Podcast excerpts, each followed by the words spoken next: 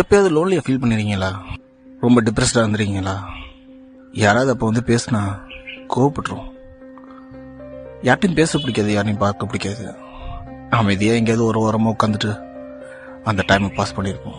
அந்த நேரத்தில் முக்கியமாக எந்த வேலையும் பண்ணியிருக்க மாட்டோம். இல்லை, ஒரு பர்சன் வந்து அந்த சந்தோஷத்துக்கான கீ எடுத்துகிட்டு வந்து கதவை திறந்து வீடு ஃபுல்லாக சந்தோஷத்துக்கான ஒளியை நிரப்புவாங்க அப்படின்னு எதிர்பார்க்கறதுல எந்த ஒரு தப்பும் கிடையாது.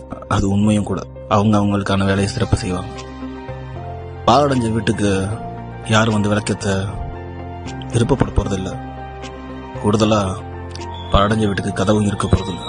அதனால் அவங்க எடுத்துகிட்டு வர கீ தேவையும் படாது. அதனால் உங்கள் மனசையும் உடம்பையும் பாடைஞ்சு போக விட்டுறாதீங்க.